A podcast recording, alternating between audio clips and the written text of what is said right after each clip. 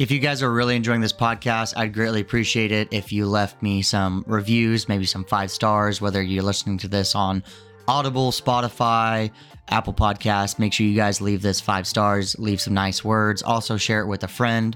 You know, I don't charge anything for these podcasts, and my goal is just to grow it and help the jiu-jitsu community. So thank you guys for supporting, and I'll see you guys later. What is going on, everybody? Welcome into another episode of the Jiu-Jitsu Secrets Podcast. My name is Chasen Hill. If you guys don't know, if this is your first time checking it out, welcome in. I like to always share any kind of good news that happens on the podcast, especially when it's related to the podcast. We've actually just now eclipsed over 20,000 downloads, which is freaking crazy that I've been running this thing for less than a year. And it's kind of grown like that. You know, one time when I was talking to people on these things, it was getting like, 10 to 15 people downloading per. I've run a YouTube channel for quite a while. And so some of you guys might be coming from that YouTube channel. But a lot of people seem like that they're very only podcast consumers. And so I think that's really cool to see kind of that growth happen. And I do get a lot of people actually who send me like DMs and emails more from kind of the podcast than I do from the YouTube, which is super fascinating. It's just like they're two different communities. They have different ways of communicating and different ways of connecting. So it seems like podcast people, maybe I'm wrong, maybe I'm not doing the YouTube stuff right. They seem to like the personal stuff and to connect in that way. So if you guys have any like topics or questions or concerns or anything like that, feel free to shoot me a DM on Instagram or Facebook or email me. I try to respond as quickly as I can. Hopefully we can get back to some regularly scheduled podcast here now that I've kind of finished up some projects and we can get you guys some information moving forward. So anyway, let's go ahead and get into it with this week's episode that we're going to talk about the 5 reasons why I see a lot of jiu-jitsu white belts quit, and we're going to give you guys some solutions for it, because I always hated like getting told, this is going to be a problem or this is going to happen or that's going to happen, and then no one ever actually gave me like a tangible solution or something to be able to do when it does happen, or if it did happen, right? Now, before you turn this off, just know that even if you're like an upper belt and you're like, oh, I don't need to watch this or listen to this because I'm not a white belt anymore. I've overcome that. A lot of this stuff does cross over with one another. Just the things that we're going to be talking about or operating from are going to be the idea from what a white belt can actually do, or a white belt's perspective, right? And so the goal of any white belt, right? And this is where the kind of the podcast or the journey or the goal of this episode is going to be, is to get you guys to that first big benchmark of your jiu-jitsu journey, which is like the blue belt, right? So if you guys can get from white belt to blue belt, that's kind of the first big thing that we're trying to accomplish here. So a lot of the advice and a lot of the things that we're going to give are how you can accomplish the blue belt. Yes, there are going to be like physical things that you're going to have to do. Obviously, you're going to have to learn curriculum or fundamentals or skills and things of that nature. But a lot of times what I see drive students to quitting before they obtain their blue belt is the mental aspect. And a lot of that is because no one's ever talked to white belts about what to expect on their white to blue belt journey. They don't know like maybe what the expectations are, if they're actually progressing, what is a regular way to rate of progressing.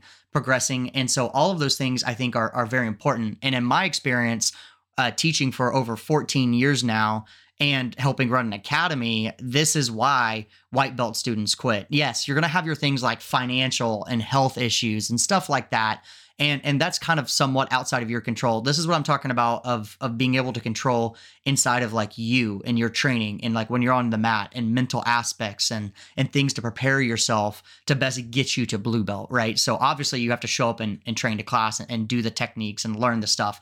Like that's obvious, right? So this is the other aspect or the other coin. So what we're going to talk about are these 5 things. I want you guys to think about it like a pyramid or a funnel and flip it upside down, because they're very much stacked on top of one each other. So what I see is it's like a domino effect. When one thing happens, it leads to the other thing creating it, and it goes down, down, down, down. So at times, someone might skip straight to the middle or go to the last one, but usually what I see is it's a trickle down, and I'll explain how that happens specifically from my white belt perspective.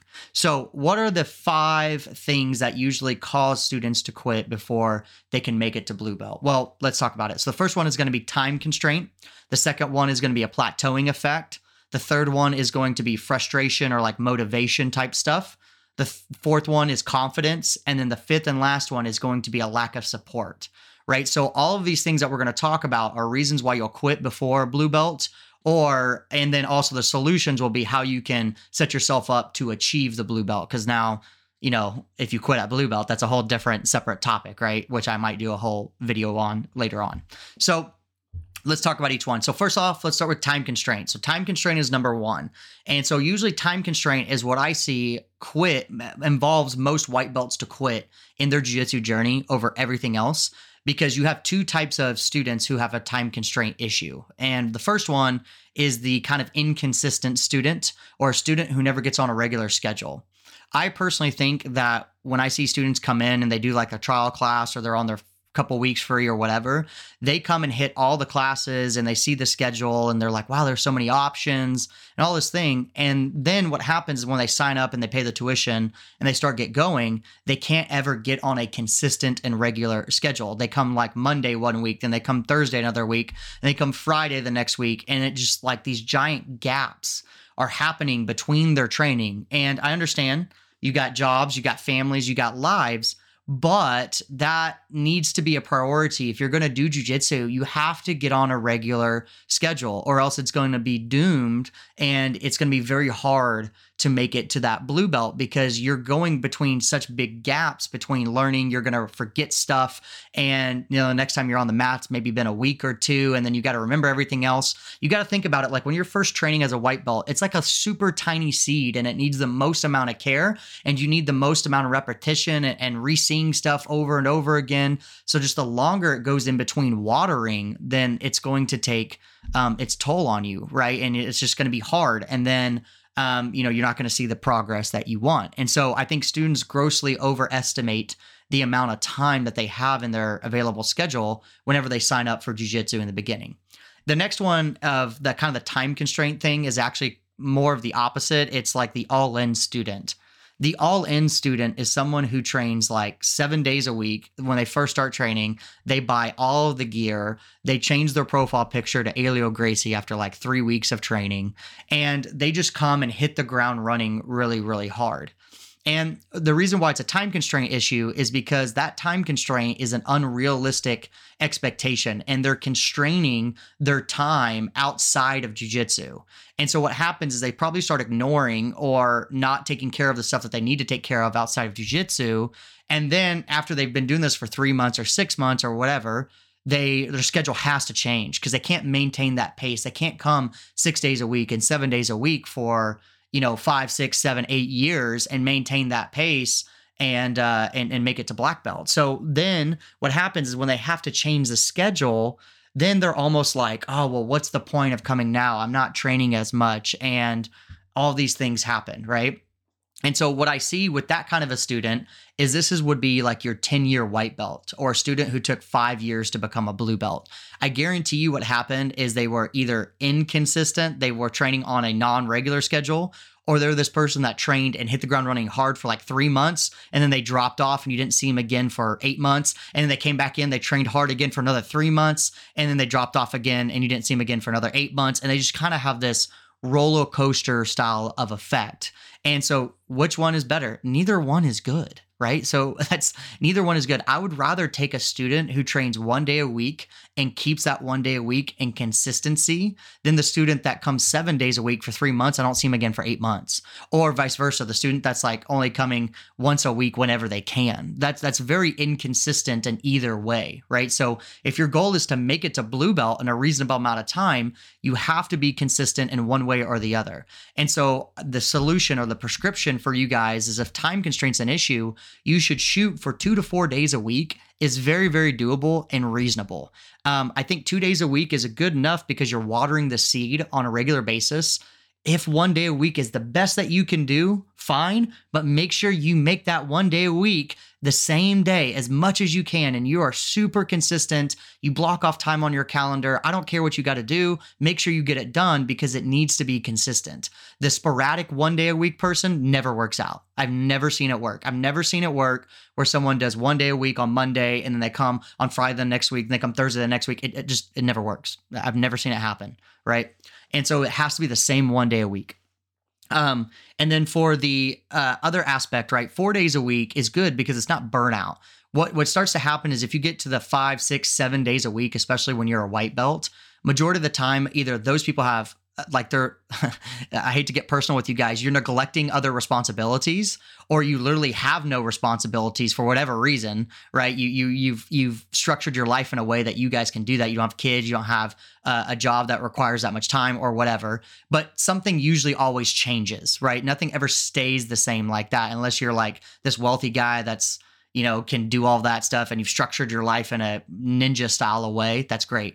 Usually the students that train the 6 or 7 days a week are usually kind of people who are kind of finding their way in life and stuff like that. And those people a lot of times do become whatever in jiu-jitsu, like a great competitor, great whatever, but that's not majority. And that's the problem. You can't operate from advice that is not like you and not the majority. You know how many, so do you know how many every people who have wanted to be like Gordon Ryan with the time constraint stuff and train like 6 days a week and 7 days a week and have slept on the mat and have wanted that and tried that lifestyle and have failed more than have been successful, right? So you have to understand, oh, well, because this guy over here was living in the gutter and sleeping on the mat and training 7 days a week and bought in and all of this stuff and yada, yada, yada.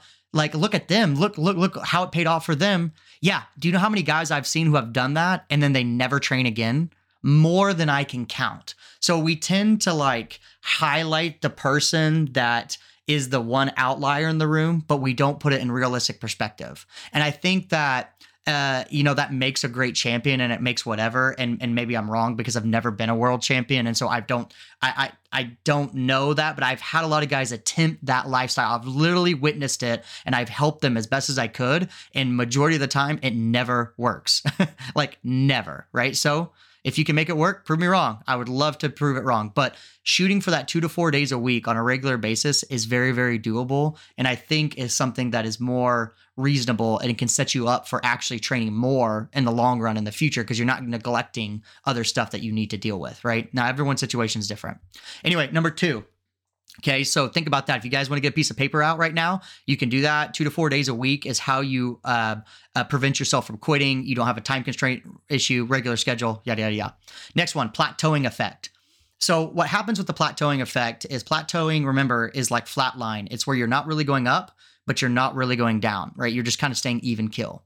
And time constraint issues on both ends usually cause plateauing effect for white belts, right? Because here's the thing, white belts, every time that you go to class or you train, you should be getting astronomically better because you have such a low baseline that you're operating from that you've never dealt with jiu-jitsu before. Every time you go to class, it should be giant gaps or giant jumps. So there should never be a plateauing effect at white belt.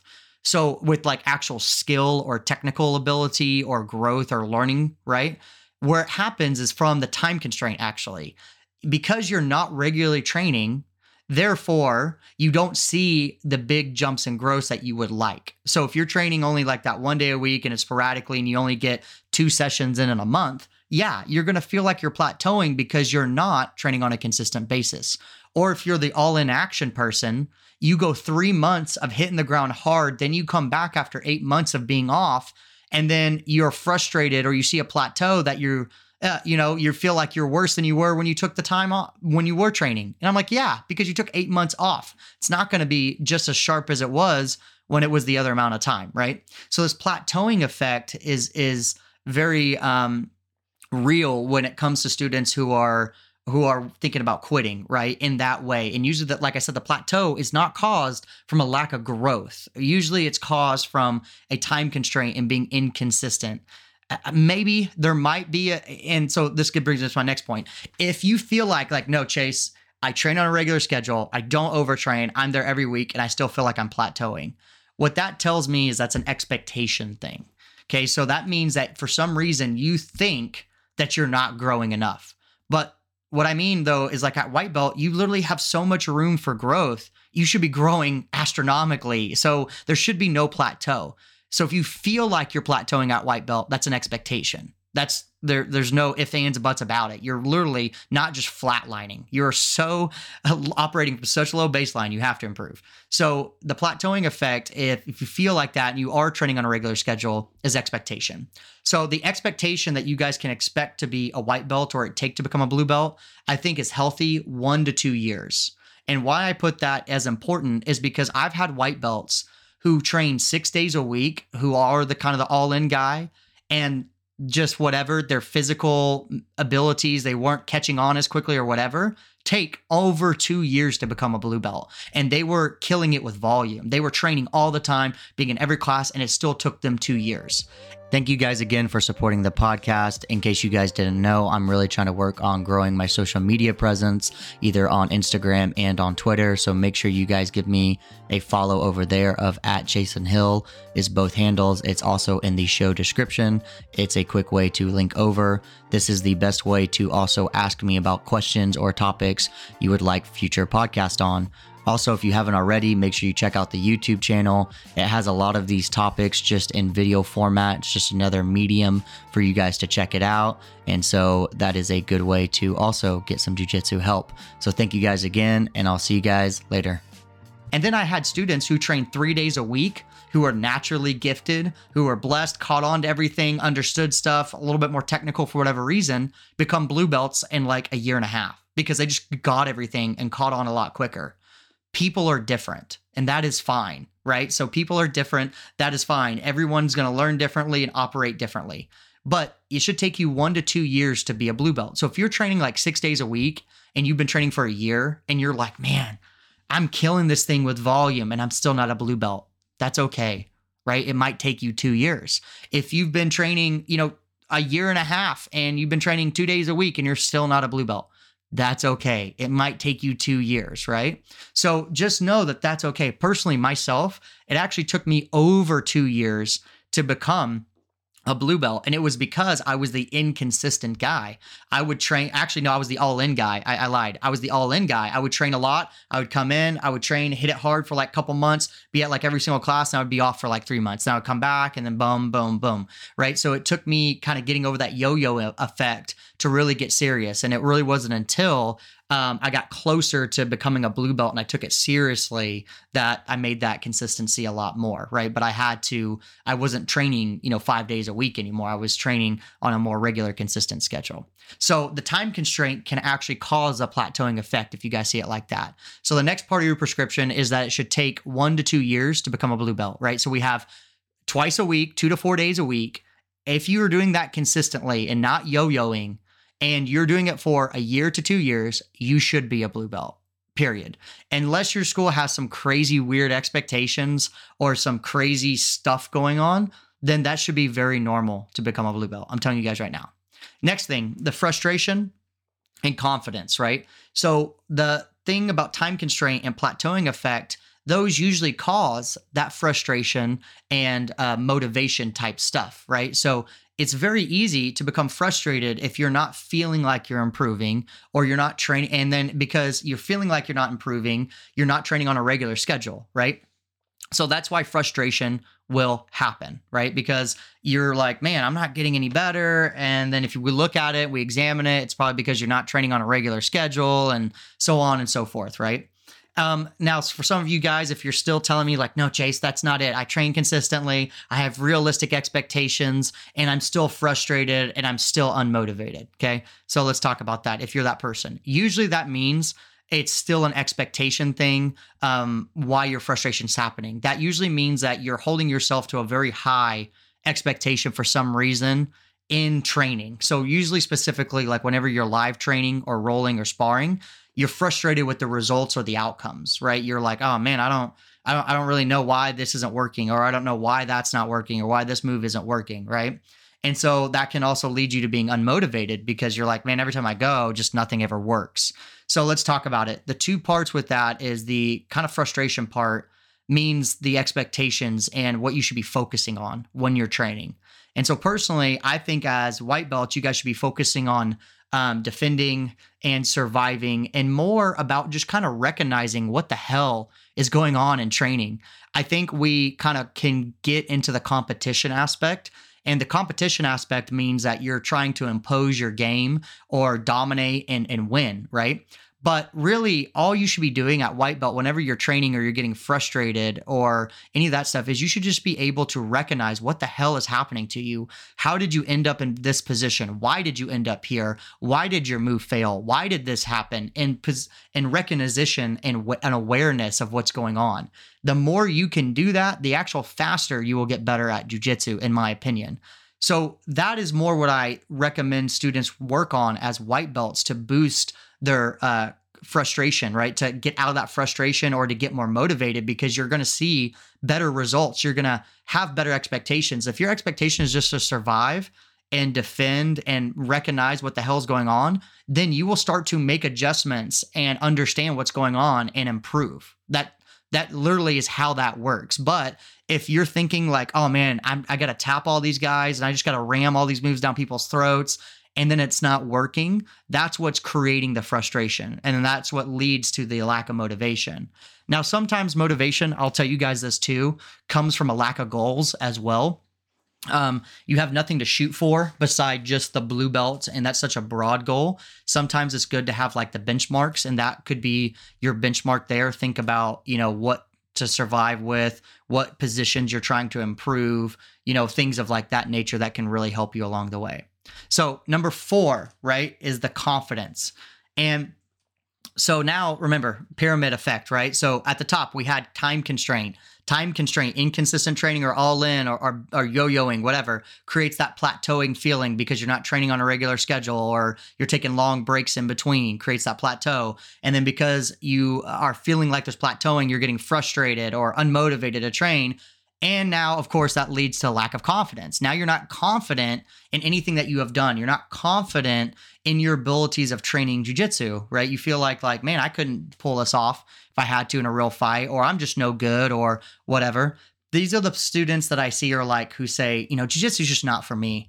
I tried it and I did it a lot, but I just couldn't make it work, right? That's a confidence issue, right? That's not a jiu-jitsu problem. That's a you problem, right? So that's a confidence thing. And it's usually kind of attributed to probably either the frustration, plateauing, or time constraint issue, right?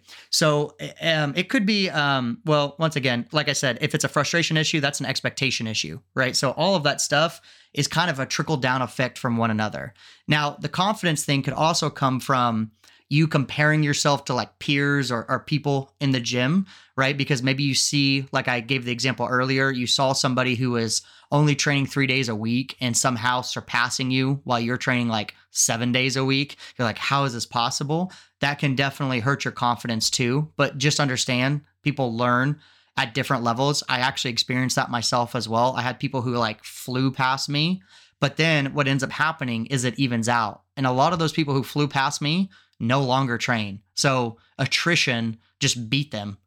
Now, if we were to train today, they would not beat me, even though they destroyed me for the first half of my entire jiu-jitsu career. But when they take time off, look what happens. Other people get better, right? So that's why consistency and time constraint is the first big one. So that confidence piece is important. Now, what I would recommend that we can use to help not let confidence be the reason why we quit is I understand the saying of comparison's a thief of joy, but I think comparing wisely is valuable, right? So metrics are power, right? So you want to compare how your performance is. So you don't want to compare your growth level. I think that's where people kind of mistake that saying, like comparison's a thief of joy, but comparison's also a very powerful tool. And I think it's just what metric you use to compare is the beneficial part. So I don't really want to compare like how quick someone is improving. I want to compare my performance. So if I'm 2 white belts and I'm rolling with this guy who's like a 4-stripe white belt, who's a monster in the gym and just destroys me every time, my goal every time I roll with him is just to improve a little bit more and to do those defensive and recognition and things that we talked about in the previous part just a little bit better to improve, right? And to get better. And if you keep comparing and measuring that metric against that same person and you see yourself start to improve, that will build your confidence. And so I recommend that students do this only against people who they're who are their skill. And the easiest way to do that is via white belts, right? So if you're a white belt, only compare it to other white belts. Once again, not compare the amount of growth or how fast somebody's improving, but just solely how your performance is against the person.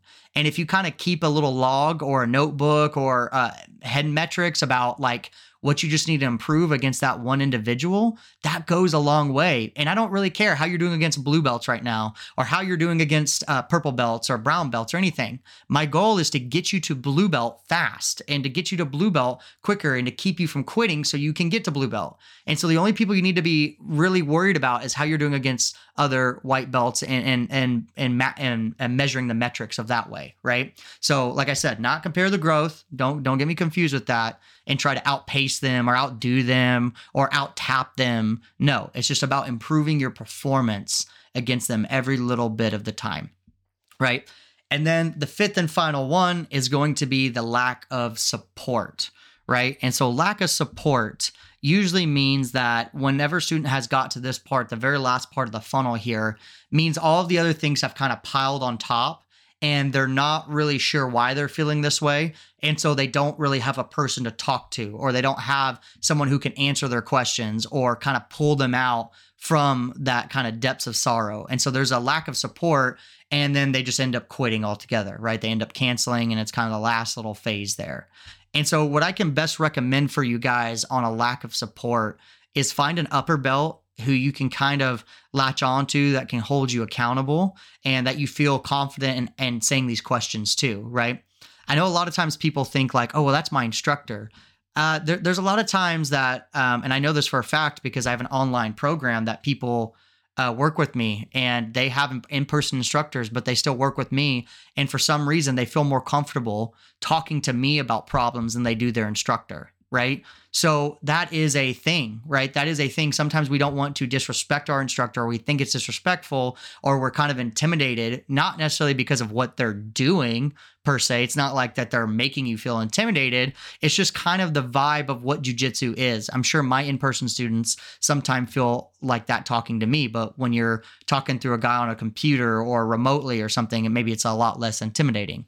And so you need to find somebody who can kind of guide you, that when you're having hard questions, they can give you a different perspective or tell you that that's normal or tell you how to overcome that. So there's probably a lot of other great advice that other upper belts can add on to the advice I'm giving here that maybe I'm either overlooking or I've never even thought about. So when you're thinking about having problems, it's very important to lean on that kind of supportive system for you guys. And so you need to either find like an upper belt or someone that you kind of feel you can bounce ideas off of or come to when you're a problem. And I know that's kind of seems weird. Jiu-jitsu people are like, no, like I would never do that. Never talk to anybody about my feelings or talk to them about that stuff. They're going to think I'm weak or whatever. That's fine. In my experience, actually, majority of the jiu-jitsu culture is not like that. That's a very big kind of like facade that's put out there. And then but if you talk to them about quitting jiu-jitsu, they're going to like not want you to quit because they're passionate about it and they really want you to not quit. So they're going to try to help you out with that moving forward. So you have to understand that's where people are operating from. So there's your guys' prescription with that. So here we'll kind of review it again. First one was time constraint, right? In order to get to blue belt, a consistent time schedule should be training 2 to 4 days a week. Then you have the plateauing effect. Plateauing effect will be created if you're not training consistently 2 to 4 days a week, or you kind of burn yourself out and stop training. Or it's a weird expectation thing that you have that you're not a blue belt yet, or are you actually improving or whatever. So the expectation to get to blue belt should be 1 to 2 years. So if you're training 2 days a week, 2 to 4 days a week, and you're doing it for a year to 2 years, you should become a blue belt. Frustration and confidence. That means that you are frustration and motivation. Frustration and motivation means that you don't really have goals to shoot for, or you're frustrated with your performance, or you're frustrated with that you're not feeling like you're improving, or that plateauing effect, right? So what should you be focused on? Should be focused on surviving, recognition of when to do things, position recognition, things like that. Set goals, set benchmarks to achieve along your blue belt way. Confidence is number 4. right? So the confidence thing usually is caused by the performance, the frustration, the plateauing, not training on a regular schedule, right? So for confidence, you should be able to kind of measure your metric of your performance against people who are your skill level, right? People who are your white belts. And so not measuring how fast each one of you are improving or the other, but just making slow, gradual improvements against that specific person who is around your skill level, and kind of taking notes and making a log and making like slight adjustments over time. And that will get you a long way. And then the last one, lack of support. Right. So for that, you guys want to find an upper belt or someone who can hold you accountable going forward. So if you guys need somebody who's a lack of support, you know, shoot me an email, let me know, and I'll be that I'll be that supportive system for you if you need that help. And with that being said, that's going to be the end of this episode. Take it easy, and I'll see you guys next time. So if you're a student that's tired of wasting time and really looking for help and really looking for the finite solution, I encourage you to check out my Jiu-Jitsu Acceleration System. It's a coaching program where you actually work with me. We work together, we collaborate, we figure out where your Jiu-Jitsu is at right now and where we want to go. And then we figure out a plan on how you can best execute it, even inside of your own training environment. So this is just an extra resource, just like an instructional would be, except you actually get to work with the person who created it on a weekly basis. So if that's something you're interested in, make sure you guys go over to my website, www.chasenhill.com, where you can get all the information. Until next time, I'll see you later.